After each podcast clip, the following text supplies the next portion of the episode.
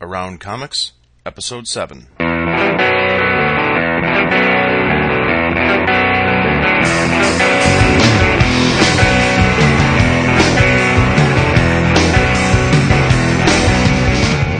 Thank you for listening to another episode of Around Comics, where every week we assemble a new panel to discuss topics in and around the world of comics. I'm your host, Christopher Niesman, and let me introduce you to this week's panel. On your iPod from left to right, as always, he is my partner in crime and the producer of the show. He is Brian Salazar. Hello, everyone.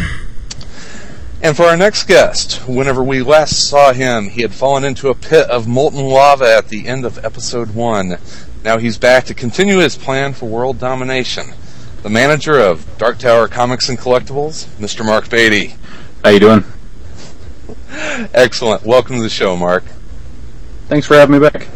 Absolutely. Uh, this week, we are continuing our four week look into the world of comics. Last week, we talked about the state of the DCU, and this week, we are moving things over to the House of Ideas. So, we're talking about Marvel Comics. Uh, today, we're going to take a look at some of the important storylines and characters that are shaping the mainstream Marvel Universe. Uh, now, I will warn the listeners uh, that this will be a show with plenty of spoilers, as we're going to try and unravel Marvel continuity. Uh, I'd like to start with what I believe is the beginning of the the current Marvel uh, state of affairs, and that is disassembled, and in particular, Avengers disassembled. Um, Sal, why don't you go ahead and start us off and give us a, a quick synopsis of what happened in Avengers disassembled? Uh, Avengers Disassembled is basically the story of um, the worst day in Avengers history. It uh, starts off with Jack of Hearts exploding, uh, killing Ant Man. Uh, then the Vision crashes a Quinjet into the Avengers mansion. Uh, then they're attacked by Ultron robots, um, and the She Hulk goes nuts, tearing the Vision in half. Uh, a bunch of other people are wasted, I think, and then finally Hawkeye gets blown up um, while destroying a Kree warship. It, in the end, it's uh, it's all revealed that it was the Scarlet Witch who was behind these seemingly random attacks. Uh, she's uh, been driven insane by the loss of her children years earlier, which are really just magical constructs um, that she had created with her subconscious or something. Um, and then uh, she eventually is defeated by Doctor Strange, who kind of comes in to save the day. And then immediately following that, Magneto, her father, uh, swoops in and, and takes her off, and everyone stands around going, oh, okay. And that uh, that led into, um, I think it was Avengers Aftermath or something. Uh, but uh, but that was basically the, the, the, the plot of Disassembled. And at the end, uh, Magneto takes Wanda to Genosha to try and get Professor X to, to see if he can uh, help get her sanity back. And uh, and basically, Tony Stark says that he can't afford to keep the Avengers afloat anymore, and the Avengers disassemble basically, and that uh, uh, leads us off into several other storylines. But there, there was one book that kind of came out of the ashes of New Avengers that, well, it's not, or out of Assembled, which is not r- really important to mainstream continuity, and that is New Avengers. And I know that uh, Mark, you've been reading New Avengers. You mean Uh, Young Avengers? Or New Avengers, Young Avengers. Too many reading both Avengers. of them. So Give us give us a look at Young Avengers. give us a look at Young Avengers. See, they, it's uh, basically a group of youngsters who see what happened to the Avengers and see if the Avengers are disassembled. There's no no heroes out there, so they come together to try to kind of take their place. Um, basically, a Marvel version of the Teen Titans. Um, there's a version of uh, there's actually a version of Hawkeye. It's a female.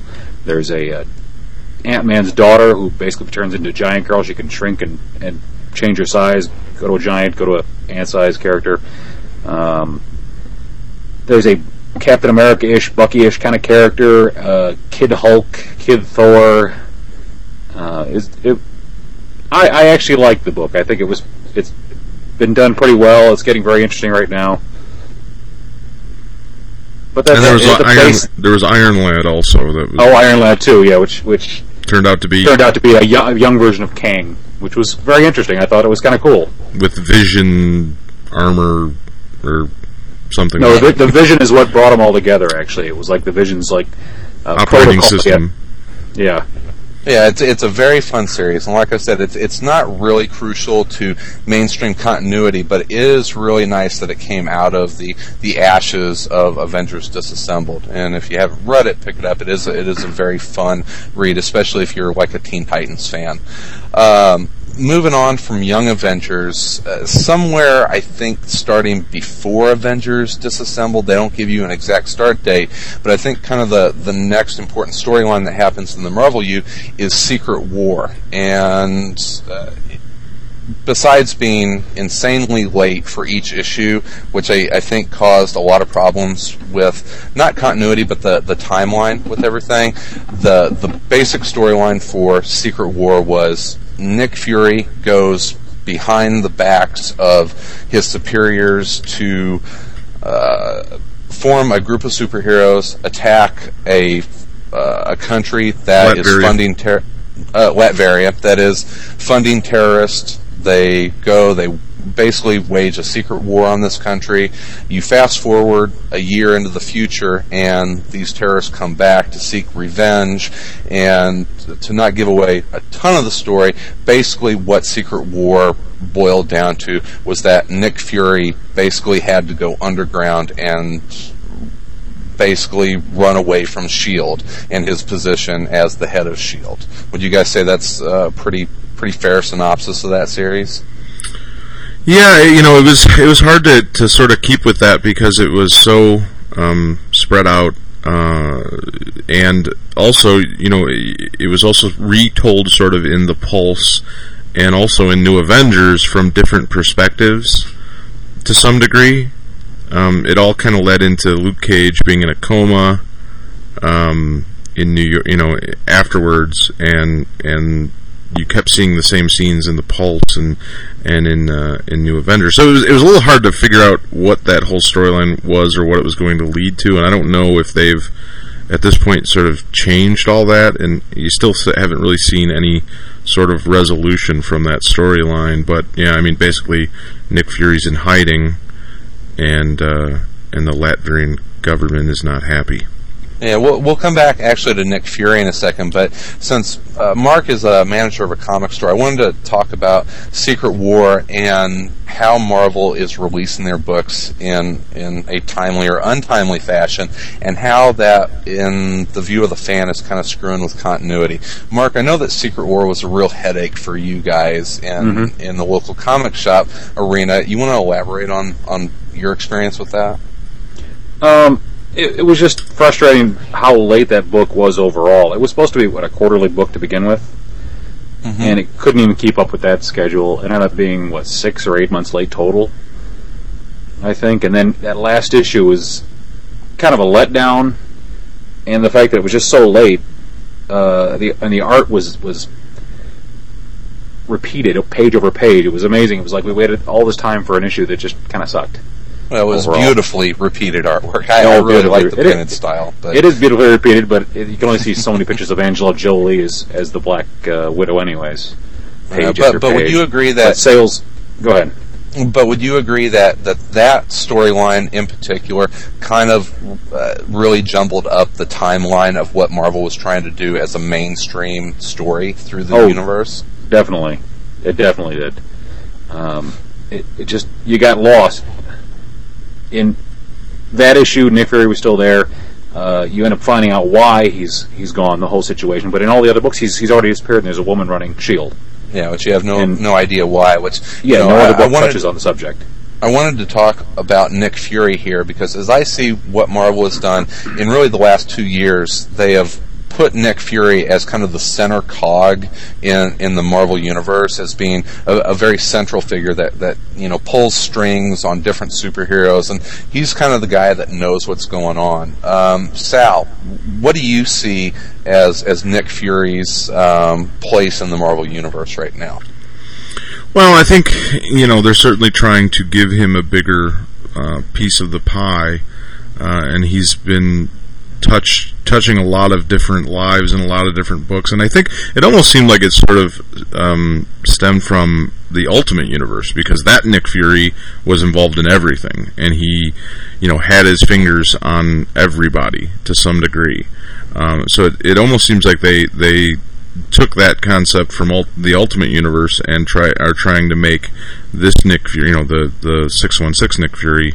Um, more like that, and and it makes sense. I think you know a, a, character like that that would be head of the you know the world's largest security agency would certainly you know be tied to every major superhero or powered being in you know in the you know country and and would have his his fingers on everything. So it's going to be interesting. It's interesting to see what they do with him uh, once you know, sort of this civil. I, am assuming he's going to have a big part in Civil War, um, and that's sort of where he's going to come back.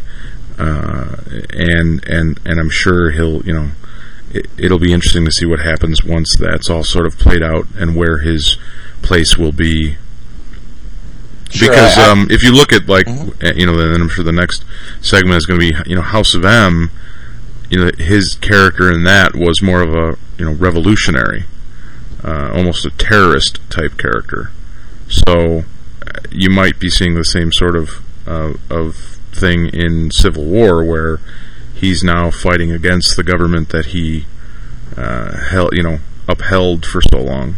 Yeah, I think that's that's probably where I would see him uh, on that side of the fence, and we'll and we'll get to Civil War. But one, a couple of things I, I love about Nick Fury in the Marvel universe is that number one, if he shows up in any comic book, it usually makes sense whether it's Punisher or Wolverine or Avengers or X Men, because he does have that connection throughout the universe. So he's a, a very convenient uh, middle point that you can connect just about any story with. But what I also like right now is that there's a certain amount of chaos in the universe, and I see that directly linked to the fact that Nick Fury is not the head of S.H.I.E.L.D.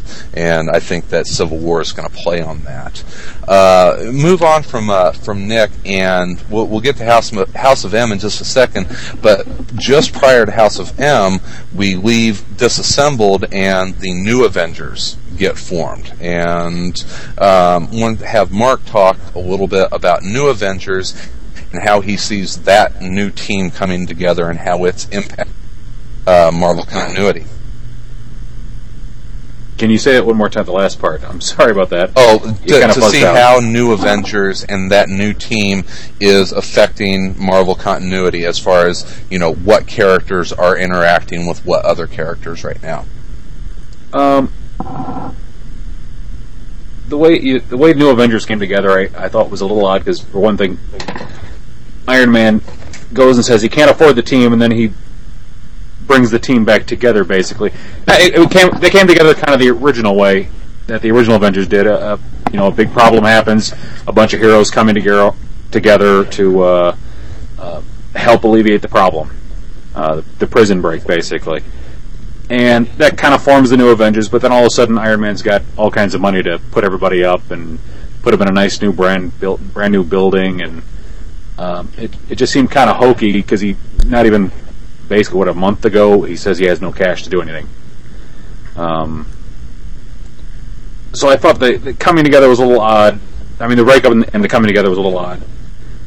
But overall, I have liked the book, except for one storyline, which I've I've told Chris I, I hated the whole Echo thing. Uh, yeah, but overall, I really overall I I really like the series. I mean, it just keeps it that part ticked me off, but I kept reading, and now I'm really liking it.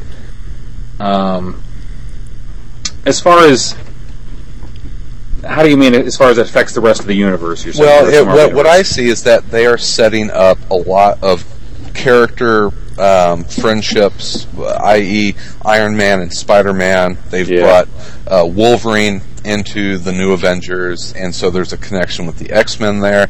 And it just seems like New Avengers has become a platform that they're going to jump into Civil War. So it, it, it makes a, a fairly easy way to have all of the titles have a central connection.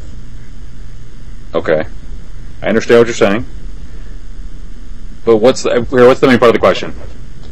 Oh, just. Like- just your thoughts on the book. Um, I, I think they're doing it carefully. I think they are making alliances all over the place, and they've alluded to this Illuminati, this you know the, the what five or six guys that are kind of controlling everything um, in the background. So it does make sense. It's, it, they're doing kind of what DC has been doing. They're tying everything together now. Uh, all the heroes, all the different uh, people making, you know, just picking sides basically for the upcoming uh, Civil War, which is still vague. Yes, which is uh, we're we'll get to the the road to civil war, which uh, right now is, is what Marvel is leading up to. Um, leaving uh, New Avengers, uh, the big event from last year was House of M and all of the House of M tie-ins. Why, why I don't feel that the tie-ins were hugely important to uh, continuity was just kind of wrapping into that event. Um, have Sal give us uh, just a, a, a brief look at House of M and how that kind of changed what was going on in the universe. Well, House of M was a. Um, I, mean, it, it was basically an alternate universe created by uh, the Scarlet Witch. Um, she has gone completely insane at this point. She has not been able to been helped by uh, Magneto or Professor X, and to try and deal with everything, she decides uh, to give basically the people she knows everything they want and to change the entire universe to fit what they would most want. I I guess in the hopes of, of that, then they would leave her alone. Um, and she also, you know, ends up getting what you know what she wants the most is you know her children that that thing, and so uh, House of M was this um, where a world where in the ni- in nineteen I think it was like nineteen seventy nine, Magneto uh, was attacked by Sentinels uh, over Manhattan. Um, at the end of the attack, he had uh, revealed that there was um, this international uh, anti-mutant conspiracy involving Richard Nixon. Uh, the main result of that was that uh, he was he was given control of Genosha and was made the leader of the world's mutants. Um, this led to society changing radically, um, where mutants were the um, oppressors and non-mutants were a minority uh, who were dealing with uh, racism, um, and it it it branched off into almost every major book. Um, there were some exceptions, but but you know, Captain America, Spider Man, and just about every book, uh, you know, really got um, that treatment, and it was uh, in one way or another they were involved in in the the the House of M world for a short period of time. Um, at the end of the at, the end of that series, um, which it ran through. Once again, I think it ran through the Pulse mostly, and then the, the House of M main series. Uh, the there's a, a girl, I, and I can't remember her name off the top of my head. A young girl, Layla. Layla. She she is able to make everyone remember um, how how everything was, and she starts with uh, the various heroes. And there's this small group of rebels that uh, uh, are fighting against the House of M, which is you know Magneto and this upper you know this uh, upper class mutant um, government body basically. Uh, and she she starts getting all these other heroes to remember um, to basically fight against Magneto and to, and to turn everything back. And at the end, Wanda ends up putting everything back sort of the way it was. Except for three very important words. Um, right, no more mutants, and uh, and that's uh, where we let we're led into uh, 198, X Men 198, Decim. Well, Decimation that was the initial. I think there was a one shot Decimation, the aftermath of House of M, and then uh, and then we were led into 198 and and the other uh, uh, Son of M and um, Generation M. I think is the other title going on right now. And, And- the the world was reduced. There there there were only there are now only 198 mutants left in the world. Where at one you know before House of M, before you know there were I don't know they never really said, but there were at least hundreds of thousands, um, if not millions, and and now there are 198.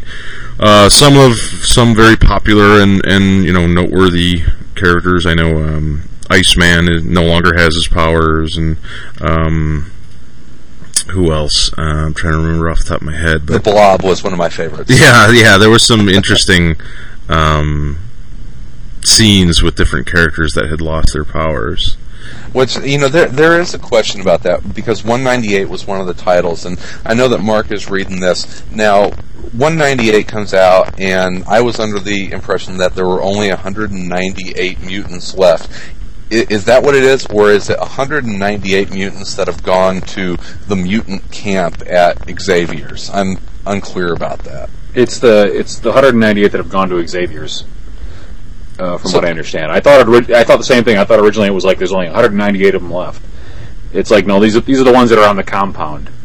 Yeah, but basically, it, what it came down to was that there was like one percent of the mutants left, and there were a couple million. So there's you know a hundred thousand of them or something. Right, running around that no one knows about. Yeah, it's greatly reduced. But the the one and and uh, Sal, I I had the same the same deal where I thought, okay, there's only 198 mutants, which I think would have actually made it more interesting. AroundComics.com, your source for discussion, news, and reviews about your favorite comics and creators. New podcasts available every Monday. Go to www.aroundcomics.com. But uh, moving on from decimation, uh, I want to take a look at uh, Spider-Man: The Other. You know, the the mutants are over here; they're doing their things, but Spider-Man has kind of gone through his own deal. So, uh, Sal, I know that you've kind of kept up with the other. What's going on over there? Well, I don't have a complete um, first-hand knowledge of that. I, I did start to read that series, and then I, I ended up um, stopping reading it. I, I'm actually waiting for the hardcover. Um, I have that on order, so.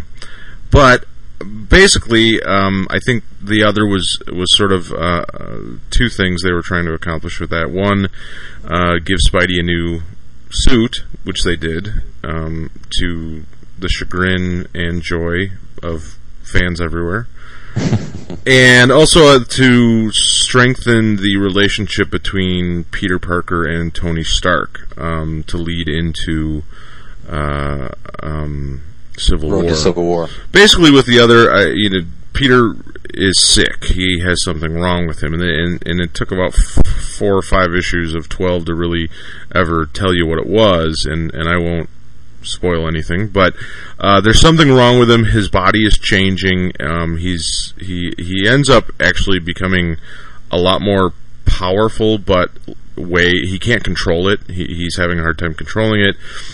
Um, there's some new characters that are are presented in it and everything, uh, and, and basically at the end of it, uh, you know, like I said, Tony Stark designs a Iron Man like costume for him so that he can control these uh, these new powers and abilities that he has, um, and and that's sort of where we're at with it now. So, Where we have the the new spider armor. right, and Uh. he can glide and and has three metal arms coming out of his back and all sorts. Well, I of think I, I think the biggest thing was that that was really solidifying the Tony Stark Peter Parker relationship, and um, I'll throw this over to Mark. This leads us into Illuminati and Civil War. Um, going to the the local comic shop aspect, how excited are you guys for Civil War coming up? Uh, I'm really excited about it. It looks great. I saw the the preview in Wizard, the little what six or eight pager, and and anytime you can kill Speedball off, I'm, I'm a big fan of that because he's such a great character. You just made a lot of enemies out there, sir. I hope so.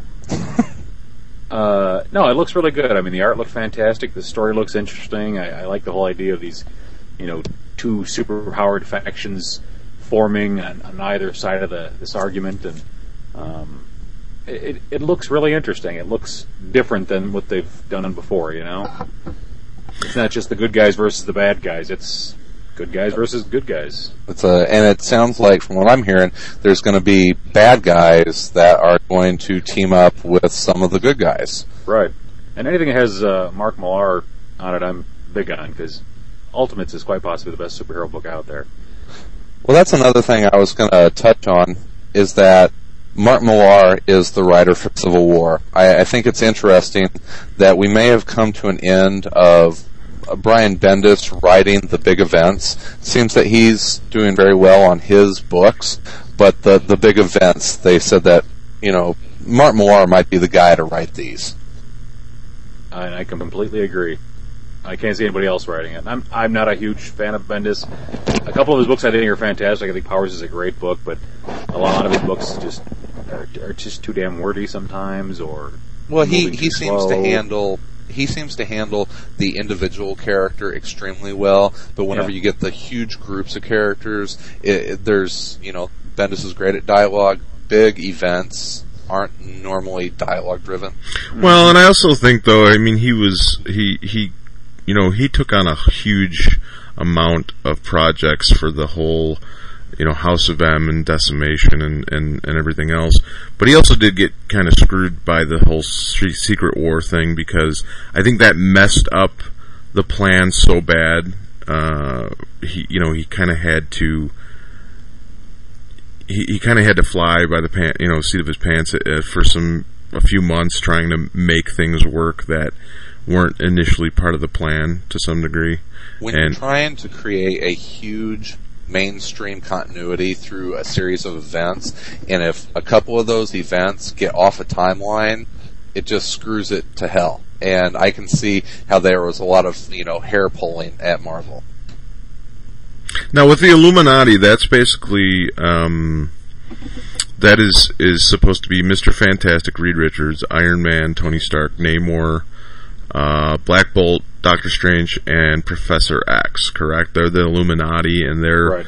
I mean, basically, the story is sort of they've been meeting in secret for years, and nobody's known about these. You know, these extremely powerful uh, people. I mean, they're not only they're not only powerful, you know, individuals in in the sense of you know superpowers, but in the world, I mean, you know, Tony Stark's a billionaire, and and Doctor Strange is is you know, it, it seems like from each segment of you know of their world, they're they're some of the most powerful beings out there, uh, professionally as well as you know in in the superhero in the superhero land. Sure, each one of them is kind of the head or leader of a segment of, of that universe. You know, Mhm. Professor X is obviously the, the voice and the face of mutants on, on the planet. So there, so it's going to be interesting where they, you know, how that ties. I know it's going to have a tie into Planet Hulk because you you saw that in the first issue of the Planet Hulk arc uh, that they, uh, you know, they were involved in that, um, and you're going to see h- how that all sort of pans out. Now, is Planet Hulk, is that going to wrap back around and become a part of Civil War? I believe so because you know I think well it's going to be you know a year from now when he finally when that series ends. I- I'm assuming at some point he's coming back, you know, here and he's not going to be happy. He is not going to be. And I don't know why. there's going to be some pe- people that are are you know are going to be on his uh, his shit list, if you will. Well, I saw I saw a preview, and there was actually a uh, news conference this last week, and another resurgence of a character is going to be Thor coming back, and or Well. maybe not Thor, but Thor's hammer.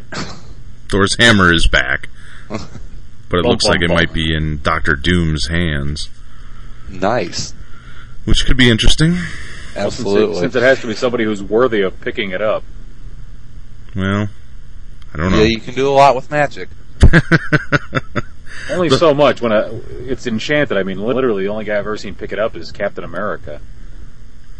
Well, anything's but- possible in, well, Doom, in the Doom world does of. have a, you know, he has a lot of the mystic power, so maybe he figures a way out. That that'll be fun. I, that that actually sounds interesting to me.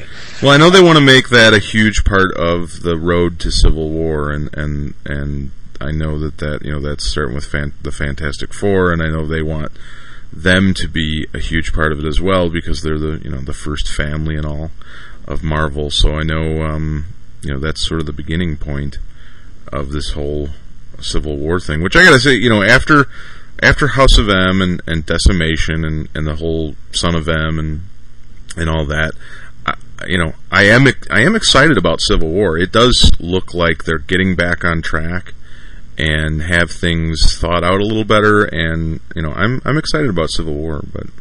I'm interested, in, and I don't think that we've talked about the actual divide, and that is that the the government basically says that you can come to us, tell us who you are, and it's a, a, superhero registration act. One of the things I think will be interesting is what side of the fence mutants fall on, because the government's trying to regulate for what 20 years in comics. Yeah, I mean that's going to be the you know that's certainly going to be a huge part of the of the beginning of it is you know what what side are you on? You know what side is Cap on? What side is Tony Stark on? And and and you know you th- you saw it in in uh, ama- uh, was it Amazing Spider-Man with with Tony trying to get um, you know Peter Parker's loyalty basically and and because he knows what's coming up. to, to do this. Yeah. And from what I've heard Spider-Man is supposed to be the he's like the the center linchpin for the whole thing. He he plays a huge part in the whole storyline. I mean, not the fact that he's you know Iron Man's trying to get him on his side, but I guess his decision is like the main focal point. The the climax of Civil War is going to be when when Peter Parker makes his decision. Apparently so. That's like one of the things I've heard. So I'm sure there's much more to it, but that will yeah. be well, we look at, at, the Marvel U, and we'll kind of go back over what we just talked about. Is that the Avengers disassembled, they reassembled. Nick Fury isn't the head of Shield anymore. There are drastically fewer mutants than there used to be. Um, Spider-Man is going to be a pivotal figure in what's going on, and Civil War is set to take place between the heroes. Is that a pretty fair assessment of where they are in you know the overall continuity right now? Yeah, I would say so. Yeah. yeah. me too. I did want to mention one thing we we didn't we didn't touch on on on uh, some of the other titles that are going on right now. Uh, you know, there's X Men 198, but there's also um, Son of M, which I haven't been reading. But the one title I have been really enjoying is Generation M, written by Paul Jenkins, and it's um, you know, it's going. It, it's stories about the mutants that have lost their powers, and it's it follows a um, a writer. Uh, journalist telling these stories, and it's really well written and interesting. And it really has nothing to do with the continuity, or you know, there's no huge events involved in it. Um, it you know, it, other than it's taking place at the same time, it doesn't really have anything to do with the main storyline of this. But it's it's really well done, and if if um, you're not reading it, you you, you might want to take a look at it because I've been enjoying it a lot, and it's it's uh, it's just well written, well crafted stories. I fully Mark, I, I know fully you, agree. you said the same thing. Yeah, it's really good. It, it, doesn't really have anything to do with it. Just it's the good and bad of, of certain people losing their powers. Um, and she writes an article about the mutant diaries. Mm-hmm. And but there's and there's somebody killing off um, mutants or people that were mutants. Ex mutants, yeah. Ex mutants. They're killing them off. It's, and he's contacted this uh, reporter. He knows where she lives. So there's a there is a backstory to it, but it doesn't have a whole to do with the whole Civil War thing. And Paul Jenkins' wife just or you know just had a baby, so he needs the money. Oh, and he's such a good guy. maybe you should finish Mythos X Men. Yeah, well, that, that's another one. Yeah, I'm, I'm, waiting for that. Yeah, it's. Uh, well, I think that kind of takes a look at the Marvel uh, big mainstream topics, but I wanted to talk for a brief second on some of my favorite kind of like secondary titles that uh, are, are, definitely a part of the Marvel U, but uh, uh, kind of get pushed off to the side through the through the major continuity. And uh, I've got five of them written down here. The ones that I'm really liking are Captain America, Wolverine, Punisher, Runaways, and then one that's outside of the U, but that's that's Powers as uh, under the Icon imprint, which is still done by Marvel. Uh, Mark, you are a huge Captain America fan. Um, how do you uh, how do you like Captain America right now? It's terrible. It's the worst I've ever read. it, it's quite possibly the best Captain America story that I've ever read. I, I don't think I've seen anybody handle Captain America this well before. Um, I mean, the last time I was this interested in Captain America, I mean, the stories was when you know Roger Stern and John Byrne were doing it. Uh, they did a short spurt that had you know Baron Blood, where Captain America decapitated Baron Blood. I mean, there were great stories, uh, great art, and everything else. But and this is just fantastic. Uh, I may be the you- only guy who doesn't have a problem with Bucky coming back from the dead, Yeah. except Uh, that now, he's in Wolverine now. oh, oh, some people want all of their books to fall into continuity. And then there are other people that say, well, I want the mainstream books to fall into continuity, but I want the solo title to have their own title, you know, their own, their own stories. Do you want Captain America to get wrapped into the Civil War story? Yeah, I'm I'm fine with. I like that. I like the books. Otherwise, you're when are you're reading this. When did this happen? I, I don't like that. I like to have some kind of continuity running through all the titles. It drives me crazy otherwise. Yeah, I'm completely opposite. I would hate for I would hate for the Captain America book to get ruined by having to conform to this whole Civil War thing. I don't have a problem with it being I'm not saying it's- outside of it. Form. Well, look I'm- at look at you know, I mean, look at the House of M titles and how you know you had the House of M cap, which was just a th- kind of a throw in on a great story arc, had nothing to do with it, and was taken completely out of you know context. But they just sort of had to do it because it had to be tied into House of M. I don't want you know Ed Brubaker to have to you know sit here and it's too hard to do it in my, in my opinion. It's too difficult to do for any length of time where you're trying to get all these writers to link into the same storyline and either a you know make it completely you know sort of blasé or b make it so that it's just you know I, you saw it with Secret Wars 2 you know it was like you had all these titles with the you know Secret Wars 2 logo on the cover but really you might have three panels in the book that mention something about Secret Wars 2 and, and really had nothing to do with it whatsoever. Or you see the Beyonder in the background buying like a loaf of bread or something. exactly, you know what I mean? It's like, and I, I just would hate for something so good as this, you know, to get screwed up because they have to try and conform it to. I, mean, it can be done and it can be done well, and I think certainly a guy like Ed Brubaker has the ability to do that. But I don't know that everybody does, and I'd hate to see stuff get really screwed up. You know, I think the you know like I think they're doing it in some ways. I mean, Planet Hulk's a one way of doing it. You know, they're going to have a year of storylines that has nothing to do with Civil War, but at, you know, in the beginning of the they're going to you know kind of book bookend it with with Civil War. You know, with the whole Civil War and the Illuminati. Yeah, but, thing. Cap is going to be a central figure in Civil War. He is, and, and I understand, but I don't know. I just don't care about continuity all that much. I mean, outside of the main title, you know, it's Here's- like Here's some of my reasoning: is that if you ignore it completely, that he just goes along in his own little book and does his own little stories, but then you have him being a pinnacle character in a big storyline like Civil War, um, and some the status quo gets changed completely. It needs to be shown in the other book. It's, there some, needs to be some kind of repercussion, good or bad. You can always ignore it later, like the Spider-Man clone, or uh, Yeah, but know, I think Gwen that's the being a problem. I, I think I think that's the problem that they keep running into, and they're always going to run into this problem is because you're either going to have to not write stories where anything changes, and it always gets you know you always hit that reset button at the end of a, an arc because you got to leave it you know status quo, or at some point you have to try and you know every story ever written is going to have to you know be laden with continuity and, and every writer is going to have to come in and research you know 25 30 40 50 years of history to make sure they don't do something on a you know it's for me I pick up a comic and I read it and it's a story and I take it completely out of context with anything else unless it's a mini series or or you know it's that series or but even arc to arc it's like you know, I'm not paying attention to what happened five years ago in, in some Captain America story. I could care less.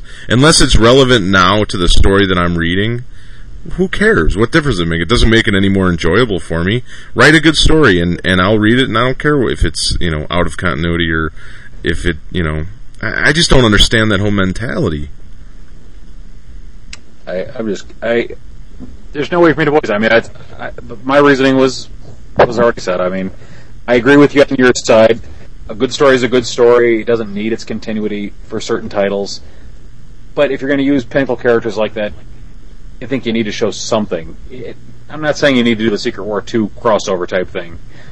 But if, let's say, Cap kills someone, we're just going to ignore that in every other book? No, I, I mean I would agree with that. I, I mean, I guess if it's something that you know fundamentally ch- you know different to the character, you certainly have to. Well, how about something? Much, But I think much- we, but uh, I don't have a problem with that. But when we get mired in in detail and minutia of every little tiny thing that you know we worry about it, that's when it sort of to me gets No, out I, of I control. agree. I think you can be a little more vague on certain things, but the larger picture needs to be seen. I mean, I was talking to Chris about this earlier in the week. It was a perfect example is like the Ultimate Universe. You know, they restarted all these characters from scratch so that they could have a clean continuity. But you already have problems with continuity now because you have Ultimate, you know, in Ultimate, um, or in the Ultimates season two, you, you have the the government being overthrown, and yet you don't see that in any other book. It's a mm-hmm. pretty big event that you don't see in Ultimate X Men or Ultimate Spider Man or Ultimate or Fantastic. maybe maybe not yet. Well, Exactly. once again, you may get a mention of it, but you're not going to get it as a fully, you know, enveloped storyline. but but would you? But but I don't care because you know what? I like the Ultimates title. I like what's happening in Ultimate X Men. I like what's happening in Ultimate Spider Man. I don't care that they're supposed to be living next to each other. Whatever. They're different titles. Well, let's let's move on from Captain America and our, our debate that could go on forever. Uh, Wolverine, Punisher, both kind of kind of similar books, but uh, I love what's going on in Wolverine. But I want to focus on Punisher as Nick Fury has made appearances in and shows that he can cross over from being in Avengers but then going over to a Max title like Punisher, and he's still the same character, but you see how much influence he has on that universe. Well, Garth Ennis should certainly write a uh, Nick Fury book because his appearance in The Punisher was was some of the best Nick Fury stuff. He is writing one. Is he? Yeah, Fury. He is. Oh, great! But not Because very that- good. I didn't That know one that. doesn't count. that was such a letdown for me. Oh, oh, you. That's right. You uh, you did say that that was not very good. I haven't read I that. did not like that, and I had such high expectations. Well, you know, a German officer doesn't leave an American officer. He kills everybody else but leaves him. It's like, yes, you are you are uh, an American officer. I will leave you here alive. Go back and tell everyone that we are very strong and powerful. It's like, I'm sorry, that doesn't happen. I didn't read it obviously because I wouldn't be clamoring for a Garth Ennis Nick Fury that already exists. It, it should it should have been good, and it was, yeah. Uh, you know, we're running a little short on time because we have some emails to get to. Um, I want to just say that Runaways is another great secondary title that Marvel's putting out, and uh, under the Icon imprint, Powers. I was talking to Sal just before the show about this. Powers is as good now as it has ever been. The current Yeah, story is. arc is some of the best stuff that uh, that Bendis is writing right now. I completely agree with you on that. Still my favorite uh, Bendis book. I, I, that was the one sort of that started it all for me, uh, liking Bendis, and, and still probably my favorite Bendis book. I Uh, will I've also uh, mention though, uh, Daredevil is another title Oh, that we how should. can I mention. forget Daredevil? Yeah, I mean Brubaker Lark, and and it's only been two issues, but or one, One issue. issue. Yeah, one issue, but uh, but it looks like that's going to be as good, if not uh, better, Better. than the Bendis Maleev stuff. and we've talked about it before. Uh, Brubaker has taken over Uncanny X Men. It'll be the first time I buy Uncanny in about 15 years. Yeah, Ed uh, Ed has taken over everything. I mean, they they really. It's funny because you know, in in in when he was writing for DC, it's like he couldn't get, you know, he couldn't get a job, you know, writing much of anything, and Marvel, you know, snagged him and and put him on everything they can possibly manage, and he seems to be uh, shining. It's Right. golden right now. Yeah. Well, we do have a, a listener email from uh, one of our buddies on the forum, Brian Seals. Uh, it says, uh, "Dear Chris Sal on the Around Comics panel, I enjoyed your talk about the DCU and Infinite Crisis, but I think Marvel has a crisis all its own. In the past, I didn't think there was a need for Marvel to deal with any problematic continuity issues. There was the Age of Apocalypse, 2099, the what if stories. But for me, there wasn't too much confusion about what was or was not a part of canon. Now, in addition to these, you have Heroes Reborn, M2, and the Ultimate Universes. Don't even ask me if the future stories in Guardians of the Galaxy count, because I have no idea. What I do know is that I can tell the difference between Ultimate Cap, the Heroes Reborn Cap, and the official Earth 616 Cap. But can a new reader? In an industry that's desperately trying to gain new readership, is even just the Ultimate Cap uh, too much? I think it is. Has a continuity crisis uh, developed in Marvel? Uh, and then he goes on and says, P.S. Tell Tom Caters I said Captain Cold Blows. so thank you for your email, Brian. I, I wanted to use that to segue into the Ultimate Universe, which, if you talk continuity, Marvel officially has two universes that they're that they're keeping uh, tied together. Um, Mark, how do you like the Ultimate Universe as its own uh, continuity? Um, I like the Ultimate Universe books for the most part. They're, I mean, what Brian said about the uh, their continuity is already getting screwed up is, is completely right because in Ultimate you've got that amazing storyline going on, and then you read Peter part, you know, you read Ultimate Spider-Man, Peter's still having you know girlfriend issues, so there's there's some continuity problems there, but overall I think the books are pretty well done. Uh, with Kirkman writing Ultimate X-Men right now, uh, those last couple of issues have been just great. Um, I do like Ultimate Spider-Man for the most part, except for the you know every three or four issues where he's just him sitting in his room chatting with either Mary Jane or whatever other character they've got him chatting with. Um, Ultimate FF I, is the best FF I've yeah, ever read. I, I, was getting I was just getting to that one because I just started reading them monthly because I was reading them in trade format for the longest time, and I started picking up when Greg Land came on and the whole two universes meeting, uh, and boy, that book is good right now. I can't stop reading it. I again, but it's I think it's Millar writing that also again, isn't it? Yeah. Yeah, yeah, and, so, uh, yeah he's getting to end that. Him, him and, I, and I may want to have his child soon. he's definitely uh, talented. He's he's got to be up there in my top five writers, certainly. Oh, I, am I'm, I'm thrilled to death that he has taken over on uh, Civil War. That that is his baby. It's uh, if that is not good, I'm going to be really disappointed. Be surprised if it. Uh, I think I think he's going to do a great job.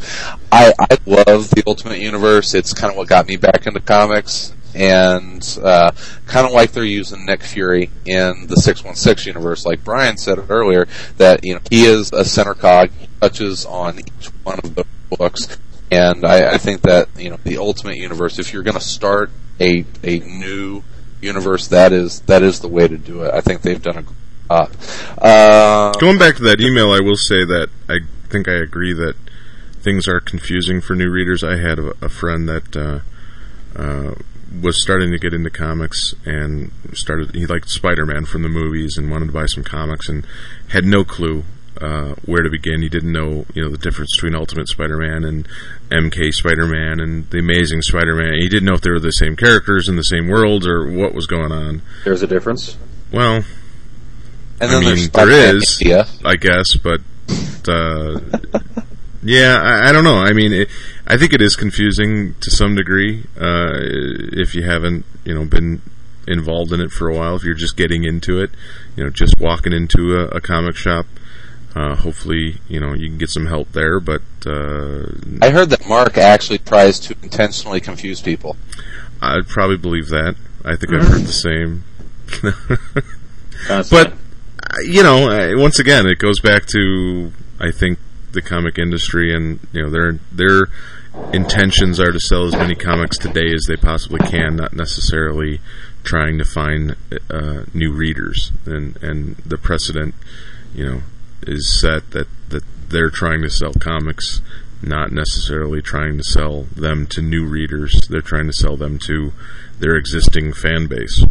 Well, I think with the, the Ultimate Universe was kind of for that purpose to get new readers in, starting new so they could pick it up and, and start reading, you know, right then. Uh, and with all the trades that come out, you can literally catch up so quickly and fairly inexpensively that I think it was. I mean, that was their whole purpose. I think with the Ultimate Universe was to get new readers. They haven't done it since, but well, I think it was a failed experiment then in yeah, that in that regard. this has caused the regular guys to buy more books.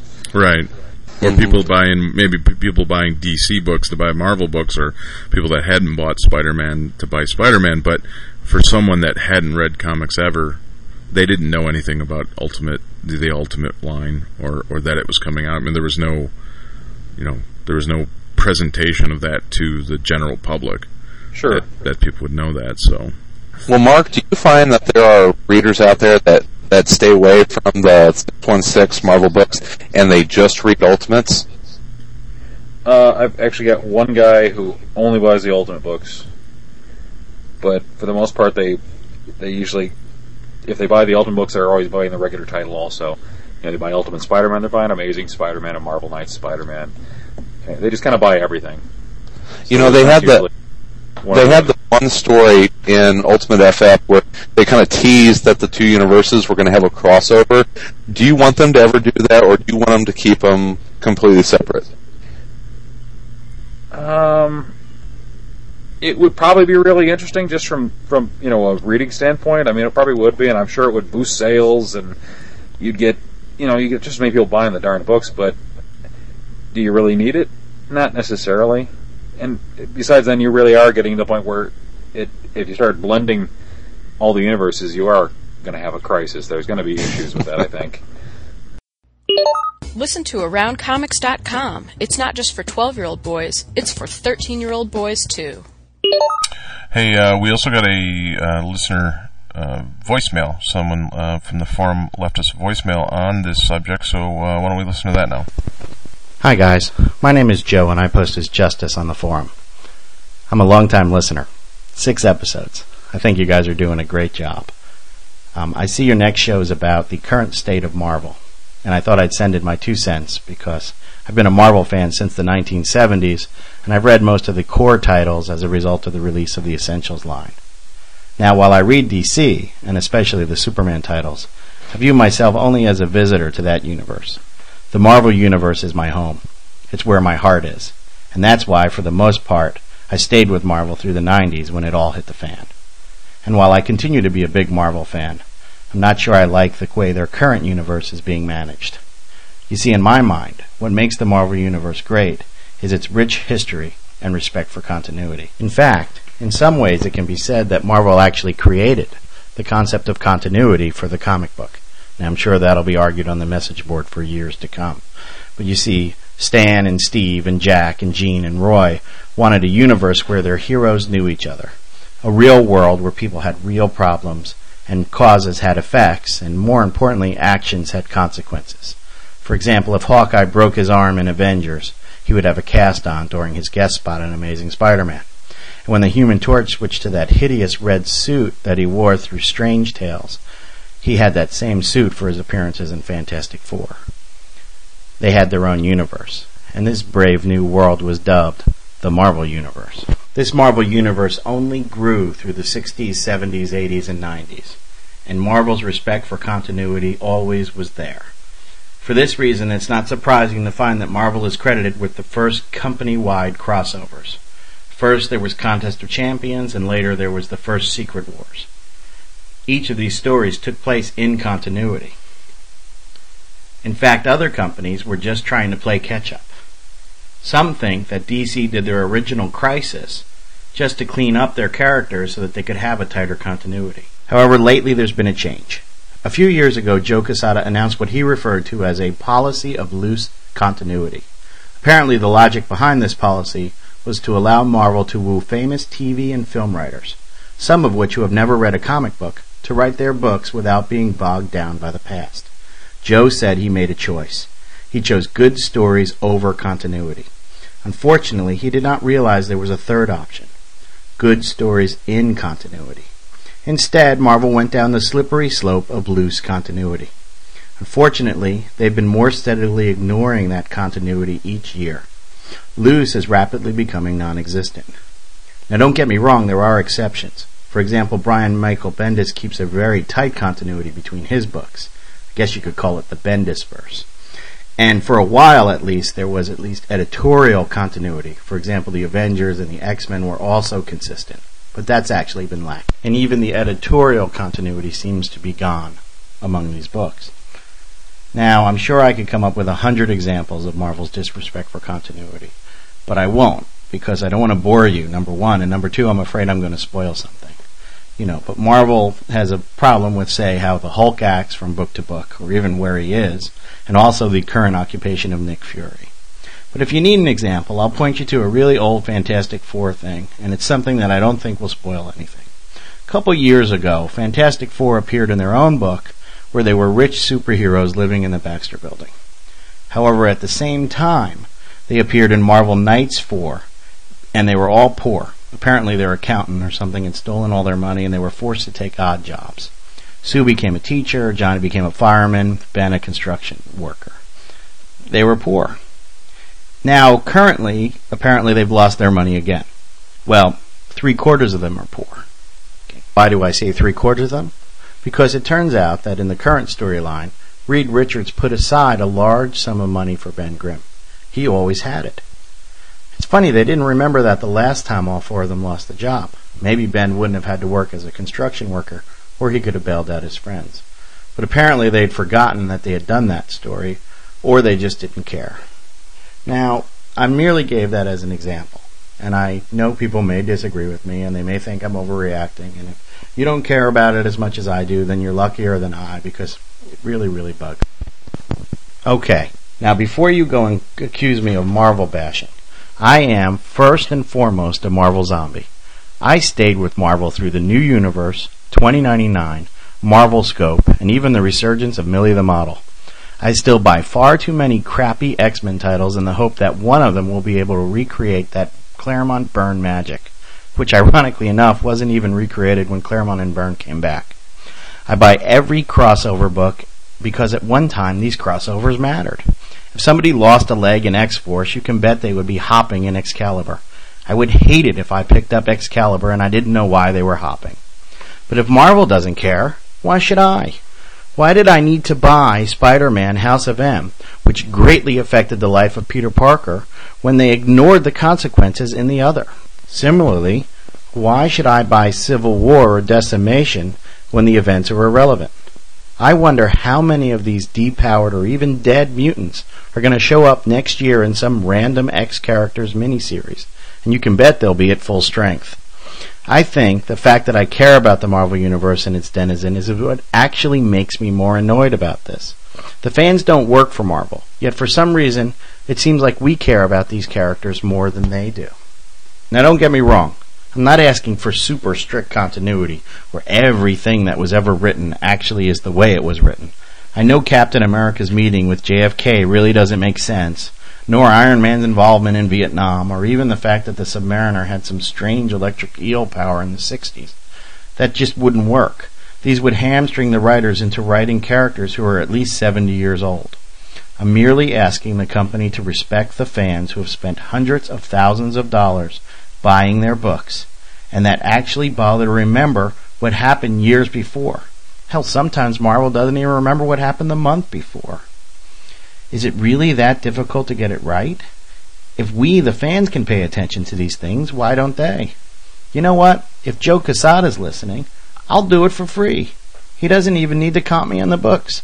Just give me a call before things come out and ask me if people are alive or dead or where they are. Okay, my rant is over. I'll end this on a high note. On the plus side, Marvel's stories have been excellent recently. Bendis' Daredevil run was brilliant, and the follow-up looks just as good. Young Avengers and Runaways are good new books which feature new characters, which is something the industry needs to survive. In that vein, the Ultimate Universe and the Marvel Adventures have basically remade the classics for another generation. and have actually translated into an Ultimates movie. Moreover, Marvel has some great stuff on the horizon. Civil War looks like it's going to be a good story, and Annihilation gives you more cosmic bang for your buck. However, despite all these good things on the horizon, they should be careful because there is competition out there. And DC has retooled their universe to be more consistent. Actually, more like the old Marvel universe. I believe Identity Crisis and Infinite Crisis are a direct benefit of this care and attention. As a result, they've actually outsold Marvel for the first time in years, based on the diamond numbers. This means I think Marvel should rethink their strategy. I'm not saying they shouldn't entice more readers.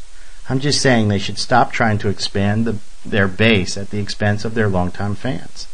Otherwise, many Marvel fans may end up saying, make mine DC. Well, those are my two cents. I guess what else can I say except Excelsior? You're listening to Around Comics. It's like talking to your best friend's sister, and she's hot. Want to do final thoughts on Marvel? Uh, Sal, why don't you give me your final thoughts on the U? It's horrible. No, um, you know, I'm I'm a Marvel fan. I I have uh, always been a Marvel fan, uh, um, and you know, ups and downs, things they do right, things they do wrong. I think that ultimately it comes down to the characters. I love the characters. I you know I have always been fascinated with characters like Cap and Spider Man and, and, and the Fantastic Four and the Hulk and, and Wolverine and, and all these great characters. And I think no matter what, I, I always will come back to them in some sense. You know, when it's good, I'll buy it. When it's not so good, I won't. And uh, but I'll always sort of be hanging around it. Uh, I think that the last year hasn't been great. It hasn't been bad. There's been some some really good stuff. Um, and there's been some really you know kind of big mistakes I think too. Um, but it's been fun generally, and you know as far as as you know artists, they have you know a huge house of artists now that are putting out some tremendous work, and I think Civil War is is getting me you know much more interested. Uh, in in what's going on in the general universe, and, and I'm excited for that. Mark Millar and uh, and you know what Ed Brubaker's doing with the three titles he's going to be working on. I'm certainly excited about that. Um, and the Ultimate line, I've I've always read that stuff, and and and will continue to. I, I think that's some of the best stuff they, they're doing. So, you know, overall, I, I think uh, you know Marvel's doing what they're doing, and and I like a lot of it. I don't like all of it, but um, but I think they're heading in the right direction again.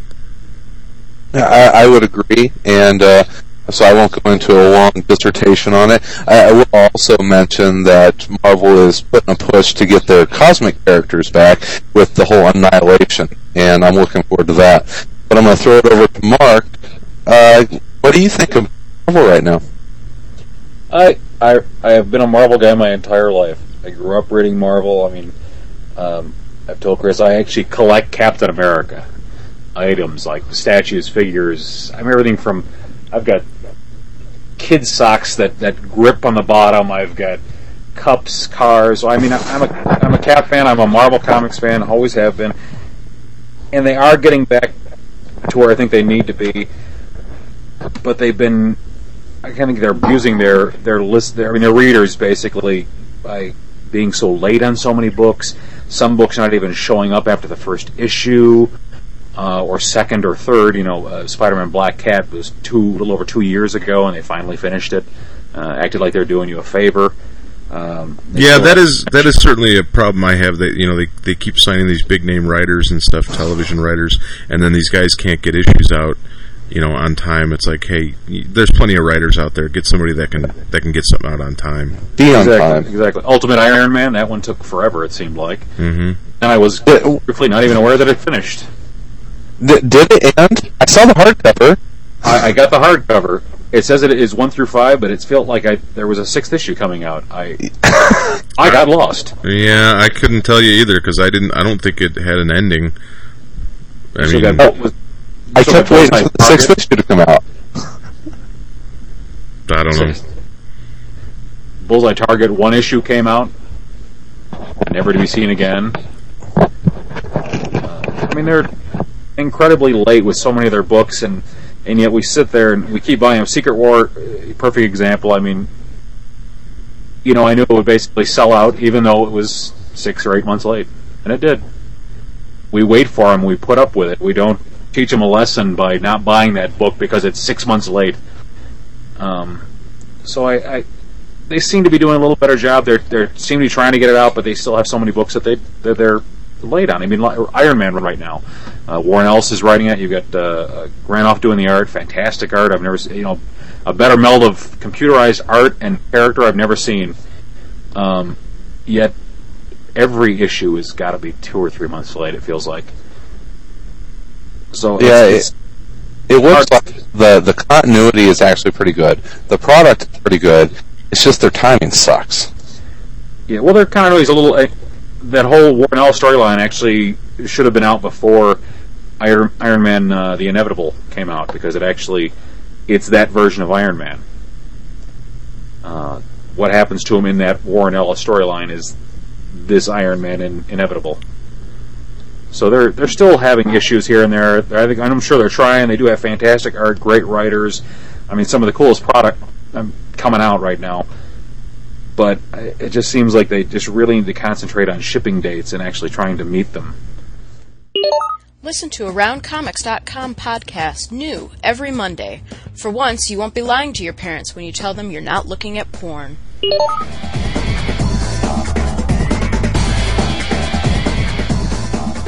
These are your comic industry headlines for the week of March 6, 2006.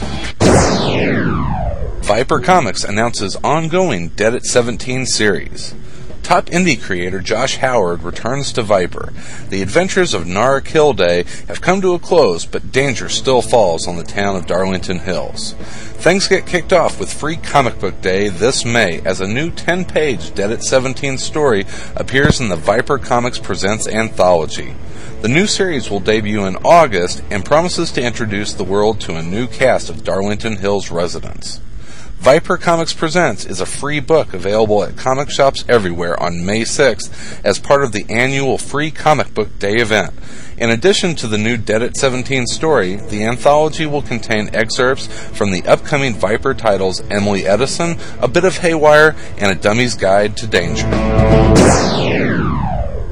Canadian comic book publisher Septagon Studios Inc. is seeking artwork from sequential artists and cover illustrators to work on their upcoming line of books. Septagon Studios Inc. will be accepting artwork sample submissions through their forums located at forums.septagonstudios.com. Visit aroundcomics.com for more details. Gaiman and Avary to adapt Black Hole. If all goes according to plan, Neil Gaiman and Roger Avary, who collaborated on the screenplay for Robert Zemeckis' screen capture version of Beowulf, will be scripting an adaptation of Charles Burns' graphic novel Black Hole for Paramount and director Alexander Aja. Gaiman virtually announced the project on his website in early February, and in a recent interview, Alexander Aja confirmed that he and Gaiman were writing the script and talked about the approach that the filmmakers were taking to the adaptation of Burns' masterful saga of teenage despair. California Science Center to host Marvel Superheroes exhibition. The California Science Center will host the world premiere of Marvel Superheroes Science Exhibition on March 26th. Marvel Superheroes, which runs through September 4th, will immerse visitors in electrifying sights, sounds, and sensations of the Marvel Universe while they explore how some of the most loved comic book heroes and villains bring science into their world. The Marvel Superhero Science Exhibition features over 9,000 square feet of interactive experiences developed, designed, and fabricated by Yellow Brick Holman Exhibition Incorporated in partnership with the Ontario Science Center. After its debut in Los Angeles, the Ontario Science Center will tour Marvel superheroes to other science centers and museums in North America. Infinite Crisis 5 gets second printing. As Infinite Crisis nears its stunning conclusion, DC Comics announces that the sold out fifth issue is going back to press for a second printing. Infinite Crisis number 5 reprints the story by Geoff Johns with art by Phil Jimenez, Jerry Ordway, Ivan Reis, Andy Lanning, and Art Thibert. The new printing features a pencils only version of the issue's cover by George Perez. eBay auction to benefit the Center for Cartoon Studies. The Center for Cartoon Studies, the CCS, is auctioning a breakfast with three of the world's most celebrated cartoonists. The lucky winner will share an uncomfortably small booth with Ivan Brunetti, Seth Chris, and Chris Ware in White River Junction's storied Polka Diner. The cartoonist will also draw on the winner's sketchbook during breakfast. The winner will also receive a tour of the Center for Cartoon Studies. The auction is a fundraiser for the CCS Student Scholarship Fund. The three cartoonists will be visiting CCS for several days to work with students, lecture, and discuss the making of comics. The online auction begins on eBay.com Wednesday, March 22nd at 10 a.m. Gaijin Studios announces new website. Gaijin Studios, the Atlanta-based creative home of artists Cully Hamner of Blue Beetle and Down, Brian Stelfreeze of Matador and Gun Candy, and Karl Story of The American Way and Tom Strong, now has a spiffy new website for its 15th anniversary. Gaijin has long been a staple of the comic book industry. Now fans can go to www.gaijinstudios.com to find out more about the studio, read latest studio news, and check out an extra large gallery. These have been your top headlines for the week of March 6th. For the full version of these and other stories, go to AroundComics.com, your home for comic news, reviews, and opinions.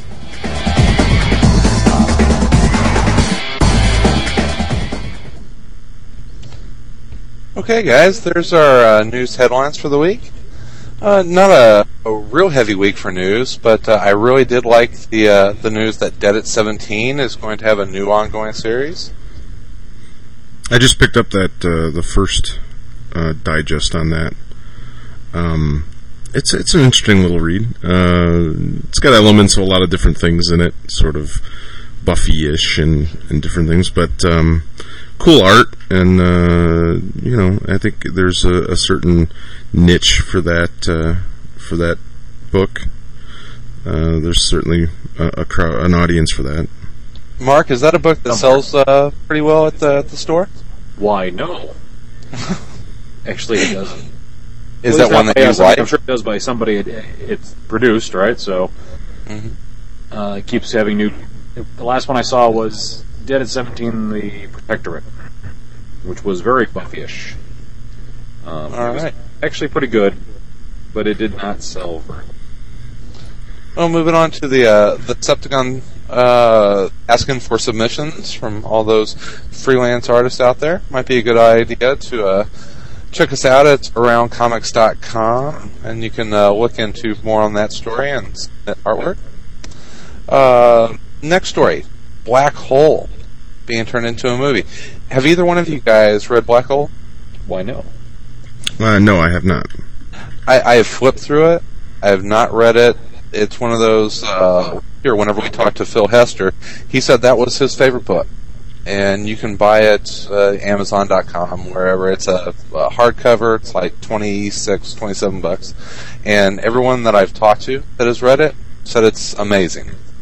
So that will be interesting. Uh, they had also announced what a month ago that Torso was going to be adapted, and uh, uh, Sal, who's going to be directing that? Oh, that's a good question. I don't remember. Uh, directed Seven. Oh, um, Fincher. Fin- yeah, Dev, uh, not David Fincher. Is it David Fincher? I, I think it is. Yeah, David so Fincher. Uh, he did Fight Club and yeah, and uh, Seven and all those interesting. Yeah, that's an interesting choice. I mean, I, I love his style of, of movies. I mean, I I loved Fight Club and Seven, but I'm not sure how he's gonna. I mean, you know, Torso's a period piece, um, more you know of a noir-ish kind of thing. Well, that's what made me think of uh, of Torso whenever we were talking about Black Hole, is because it's a very kind of light, dark gritty, and I can actually see Fincher doing that one. Yeah, I don't know Black Hole. I, I mean, I, you know, I haven't read it, so I don't know much about it. So I don't Very I thought it was a remake of the Disney's movie. in the 30s, I so I, I, I had no idea. I've heard it's good, but I don't know. I have two kids, so I don't know if I need any more teen angst. It, it's very angst. It's what like uh, about teenagers that turn into monsters, but it's really more about their despair and angst. So you Uh, may want to read this because in the future, Is it a I'm an guide for killing them when they? That's true. When they turn, It's about 14, 13, 14. maybe. Yeah. Yeah, uh, can I next story. car? Where's the X, honey? nice. Uh, the Marvel exhibition that's uh, going to be debuting out in Los Angeles. This looks uh, uh, for anyone in the Chicago area. I'm going to look into uh, if this is going to be at the Museum of Science and Industry because that sounds like a perfect exhibit for them. Um, kind of neat that Marvel is going to have an exhibit. This. Yeah, it sounds interesting. The science of uh, of superheroics, I guess, is what it's called, or superheroes. Yeah, I wonder if, Um, uh, if one of the one of the parts will be uh, you walk in and they, they bite you with a radioactive spider. That could be cool, and I think you might have a lawsuit on your hands. But well, I know there was a book out. There's a there's a book out called The Physics of Superheroes. I, I have it right here, Oh, there you go. So I haven't read that either, but I heard it's pretty entertaining. And, Have you read it, Mark?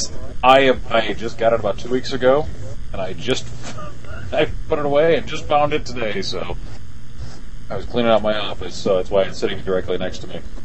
Uh, it, Well, you know, we- and that's why. I Oh, I was, uh,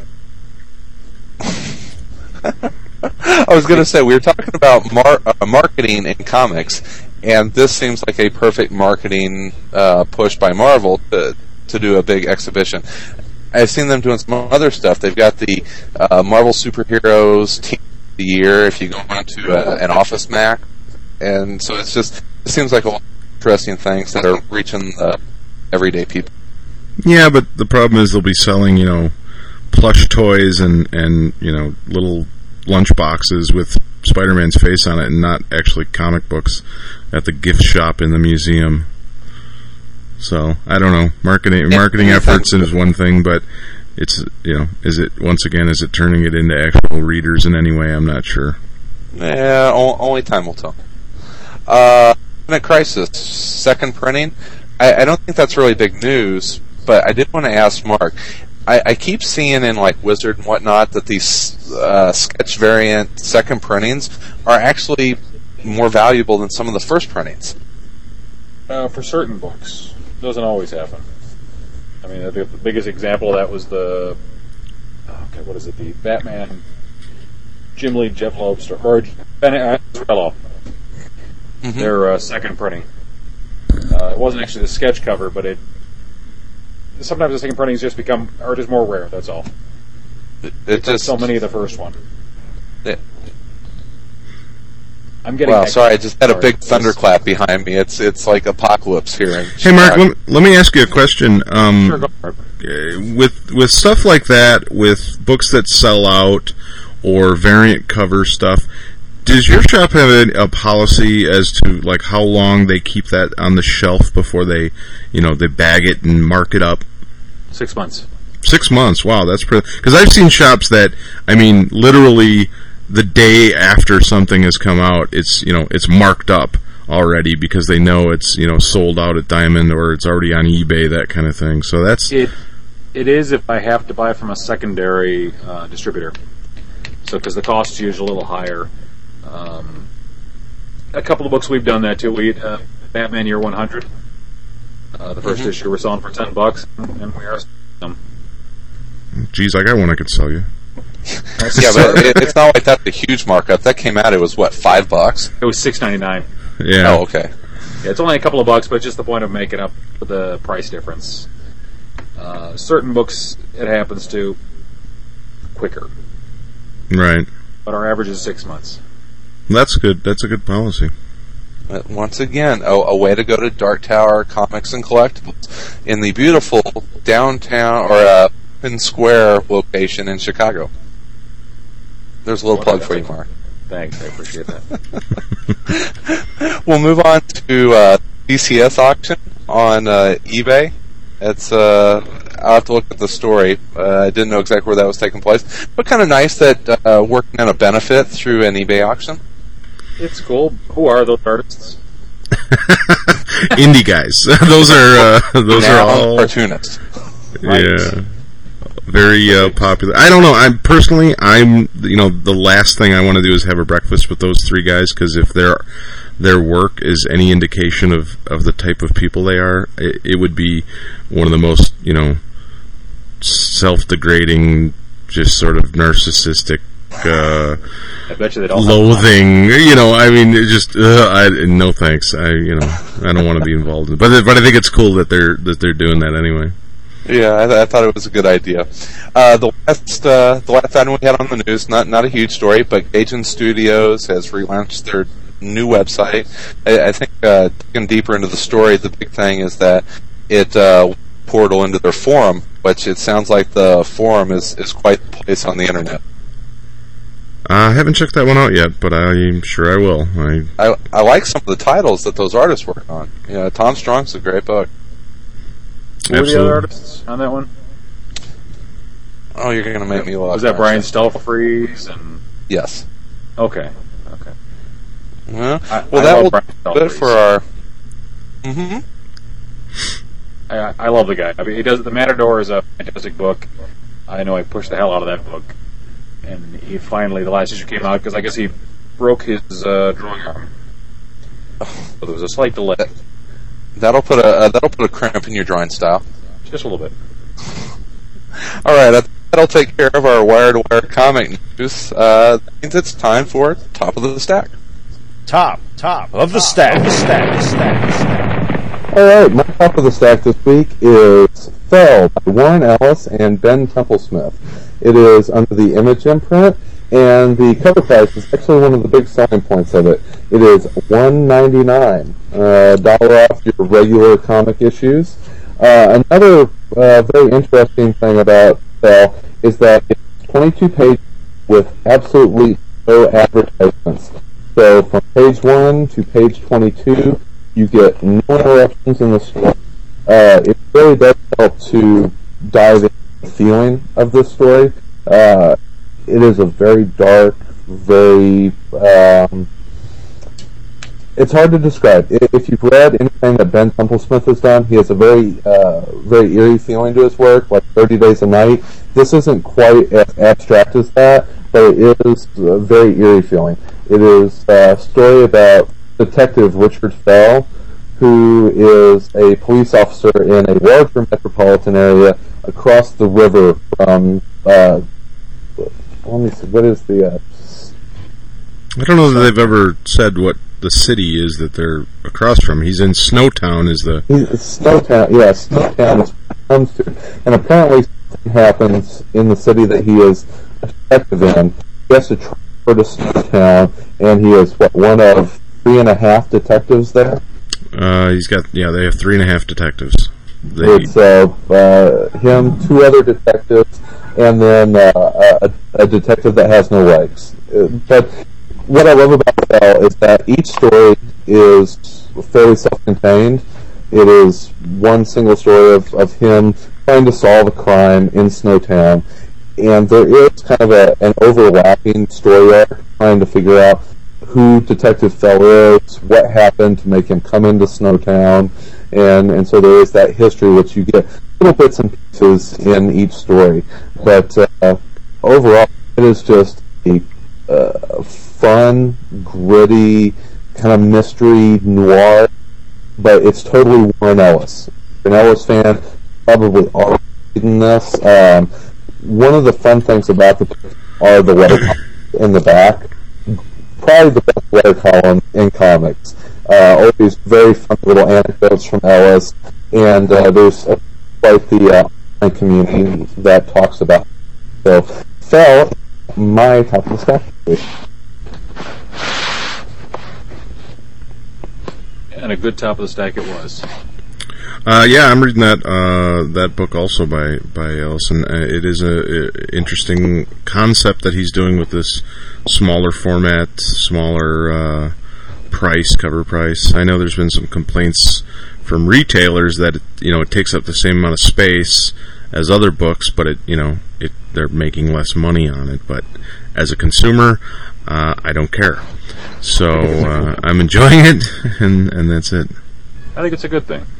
Yeah, me too. It's nice to have a, a lower price book for people, so there you, you just push it more. People will buy more copies of it. Yeah, yeah. That's what it, it seems like. That makes sense to me. But there's been people complaining. I know that. Uh, my top of the stack this week um, is Ultimate Spider-Man number 91 by Brian Michael Bendis and Mark Bagley with John Dell as inker and Justin Ponsor as the colorist. Um, you know, I picked this book uh, for two reasons. One, uh, you know, Bendis and Bagley have done 91 issues of Ultimate Spider-Man, and overall, uh, this series has been really good.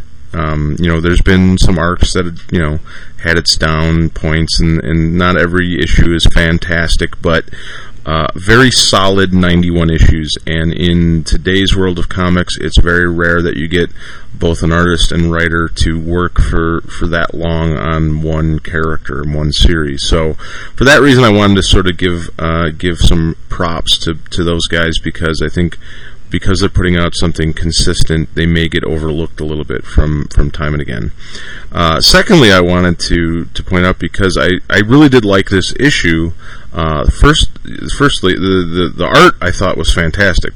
Um, I don't know if it's because they, I think they recently switched from a bi-weekly schedule uh, uh, to to a monthly schedule, and so Bagley has some more time to work on the art. But I just thought in this particular issue was some of the best uh, work by him uh, that I've seen, and it was really fun to read, and and and a lot of the different things with the characters in it that he you know the choices he made were were interesting to see, and I just really like the artwork on it. Uh, but also, I like the story a lot. Um, it, it, it sort of uh, set you up a little bit in the beginning, um, but didn't leave you uh, guessing too long, uh, which I liked with uh, with the kind of new Spider Girl. Is you know who's this new Spider Girl, uh, which. Um, we find out later is actually not a new Spider Girl, but Kitty Pryde, um, and and the whole relationship between Peter Parker and Kitty Pryde, I just is something I really am enjoying reading um, because it's different, and you know it's not the same old Peter and, and Mary Jane thing. It's it's this new di- you know uh, new sort of thing with two superhero teen superheroes dating, and, and it's it's more interesting to me. Um, and it was just a good you know good fun book to read. I think kids can absolutely re- read it in, in today's, you know, comics where there's so much stuff that isn't kid friendly. This certainly is, uh, but yet it's got serious enough issues. It deals with you know Peter Parker's issues as well as Spider Spider Man's issues. It's got some danger and action and, and jokes and everything. It's got a little bit of everything, and it's just a good, solid book that these guys put out every month. And I don't know if they get enough credit for it. So that is my pick. I really agree. enjoy that It's a issue great myself, book. actually. I'm sorry. What uh, you guys kind of talked over? what was that, Mark? I really enjoyed that issue. I've been enjoying Ultimate Spider-Man the la- these last few issues, and I, I like the relationship between him and Kitty Pryde. I think it's you're exactly right on target about the uh, that whole relationship. It's not Mary Jane. It's not the same old Gilmore Girls episode of Spider-Man. Um, Don't be talking bad about the Gilmore Girls. nothing wrong with the show. My wife loves it. I know a lot of women that love that show. Yeah, yeah, Hey, including. Chris. Thanks. you know, you want to look at it, it. It's 91 issues. That is that is an amazingly long run on one book by one artist and and one writer. So there's a lot of credit that has to go out for them doing that. And they were never bi-weekly. They were just like it was like 14 issues a year. Oh, was that what it was? Yeah, 14. It was a really odd schedule. It felt like it was coming out every two weeks, though. Yeah, it did seem like it for a while. It's it felt like it was I every. think at periods it may have actually, but it, it's just it's a really odd schedule. It's the only Bendis book that shows up on time. What was your pick this week, Mark? Um, I actually picked uh, Batman Year 100. Um, it's that new four issue miniseries, well, prestige miniseries from uh, DC by uh, indie artist Paul Pope, who uh, created uh, THB. Uh, he's done stories in Dark Horse Comics called you know, One Trick Ripoff. Uh, he did a solo issue for DC and a book called 100%. Um, he's a really interesting artist, and I like this story. It basically started off with the story is based in the year 2039, 100 years after the original appearance of the first Batman.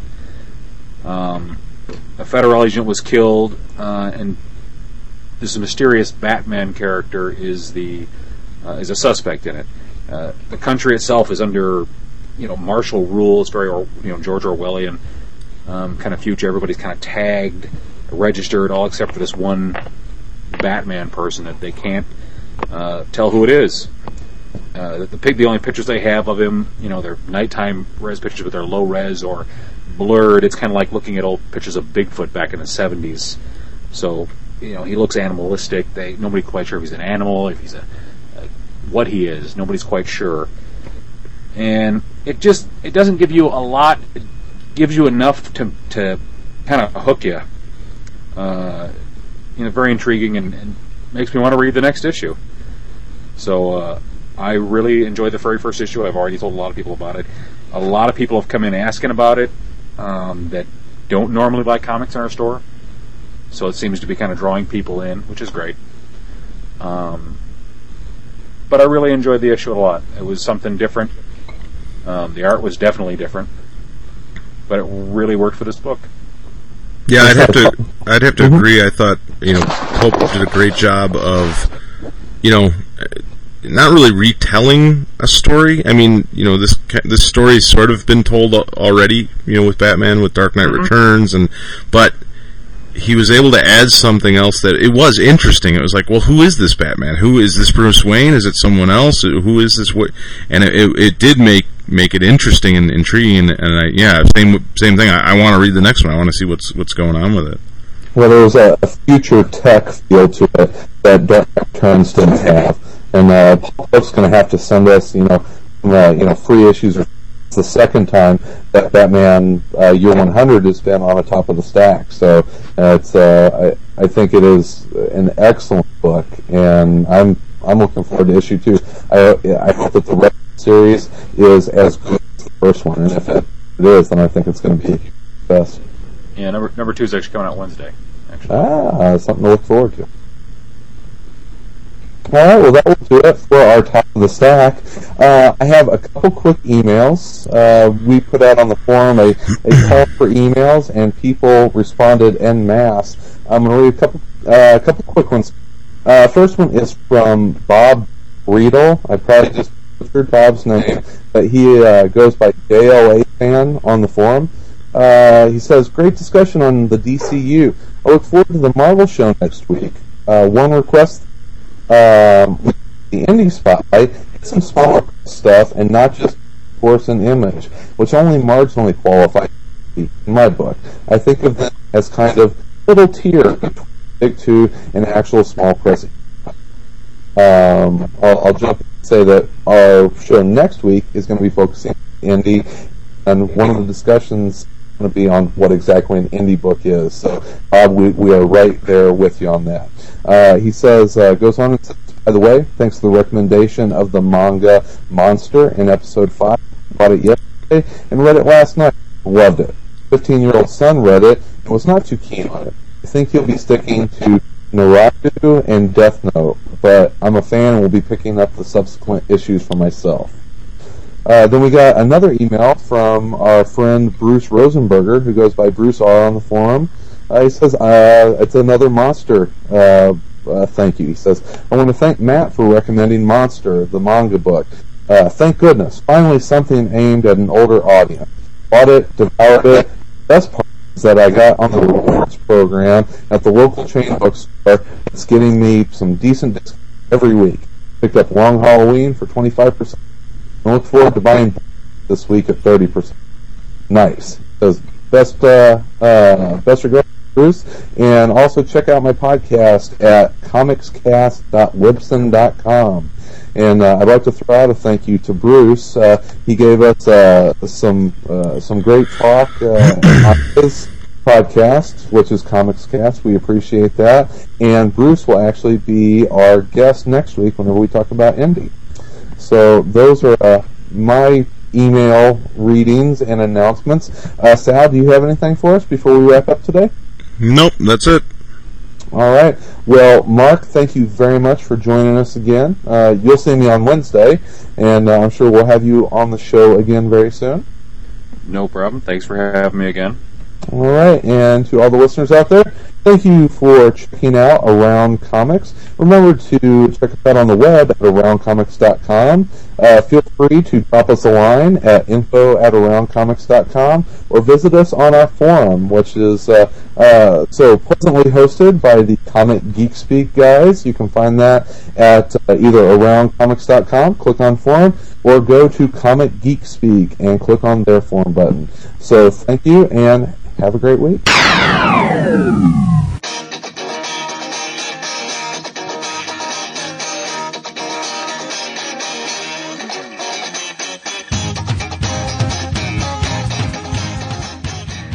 You would like to suggest a topic, send us your comments, or are interested in becoming a panel member, email us at info at aroundcomics.com or visit the Contact Us section of our website.